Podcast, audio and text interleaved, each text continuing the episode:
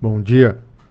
Seja muito bem-vindo ao Morning Call da Maestro Investimentos. Hoje é dia 4 de março de 2021.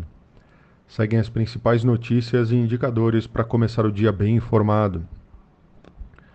E as bolsas em quedas nessa manhã de quinta-feira.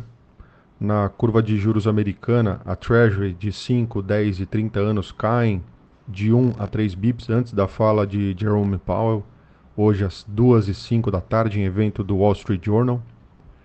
As ações asiáticas caíram à medida que uma alta nos rendimentos dos títulos soberanos mais uma vez puxou para baixo as ações durante a madrugada. As bolsas europeias também estão em queda nesse momento. Os formuladores de política do Banco Central Europeu estão minimizando aí as preocupações com os rendimentos dos títulos soberanos da região antes da reunião da próxima semana. Isso já vem acontecendo há alguns dias. Também o petróleo, por sua vez, está subindo antes de uma reunião chave da, da OPEP é, e seus outros agregados, com observadores do setor de energia tentando adivinhar aí se o mercado obterá o aumento da oferta de abril que esperava, oferta do produto. Em outras commodities, os contratos futuros de suínos se recuperaram em Chicago, à medida que os casos crescentes da gripe suína africana na China alimentavam as preocupações com a oferta dessa commodity. Com isso, os índices de mercado agora pela manhã, Tóquio fechou o dia em queda de 2,13%, Hong Kong na mesma linha em queda de 2,15% e Xangai seguindo também em queda de 3,15%. Londres nesse momento tem uma queda de 1,01%. Paris nesse momento tem queda de 0,35% e Frankfurt seguindo também na mesma linha, uma queda de 0,57%. Nas Américas não é diferente, é, os três índices também apontando para queda, então o Dow Jones Futuro nesse momento tem uma queda de 0,41%, o S&P 500 também tem uma queda nesse momento de 0,63%, e o Nasdaq também em queda nesse momento de 0,87%. Na agenda hoje esvaziada aqui no Brasil, apenas os pedidos iniciais e pedidos contínuos de seguro-desemprego lá nos Estados Unidos às 10h30 da manhã, como toda quinta-feira. É, também lá nos Estados Unidos ao meio-dia teremos os dados de encomendas ao setor fabril referentes a janeiro. No destaque internacional, na zona do euro, a taxa de desemprego ficou em 8,1% em janeiro. O número ficou igual ao dado de dezembro, que foi revisado de 8,3% para 8,1%. As vendas no varejo de janeiro na região caíram 5,9% na comparação mês contra mês, bastante abaixo do consenso que esperava uma queda de 1,4% apenas.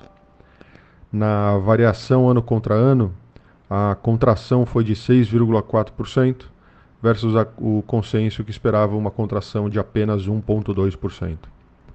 Hoje acontecerá aí também a reunião da OPEC, como eu mencionei, para discutir aí a produção global de petróleo de abril, Segundo a Bloomberg, dessa vez, reuniões preparativas, em especial entre a Rússia e a Arábia Saudita, não deram indícios da decisão, mas o mercado espera aí uma recomposição parcial na oferta conjunta é, cortada em 7 milhões de barris por dia, feita no passado, e a volta total ou parcial do corte adicional unilateral de 1 milhão de barris por dia, feito pelos sauditas desde o início do ano.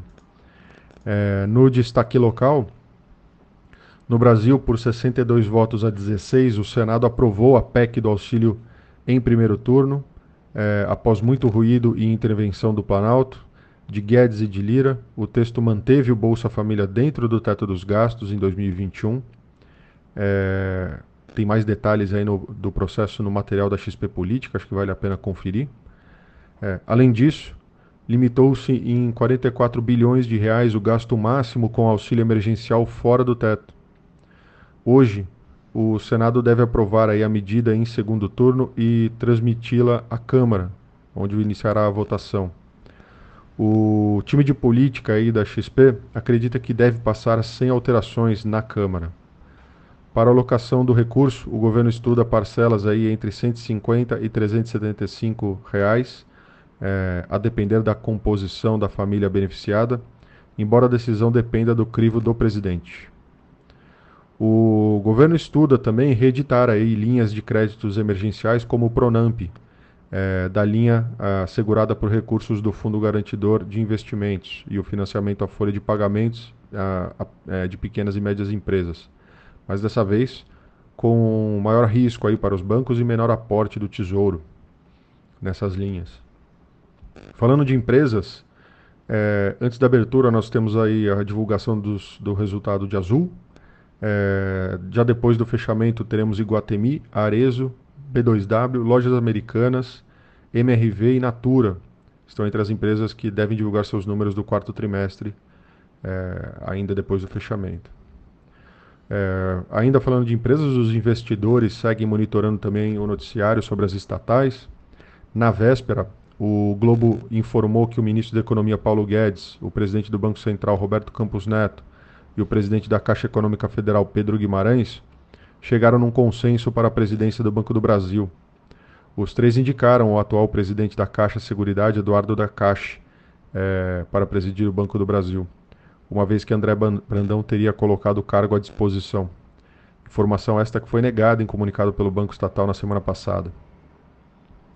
É, também falando aí de empresas estatais, a Petrobras também segue no radar aí, segundo o Estadão, as operações atípicas com as ações da Petrobras já haviam chamado atenção dentro da B3, é, e não só da CVM, tá? A bolsa aqui de São Paulo o, nos dias em que seguiram aí a sinalização dada pelo presidente Jair Bolsonaro de que pretendia trocar o comando da estatal. A BSM, que é o órgão de supervisão aí de mercados da Bolsa, é, e braço autorregulador aí do mercado de capitais ligados à B3, identificou que algumas operações não se encaixavam no padrão regular e já vinha investigando.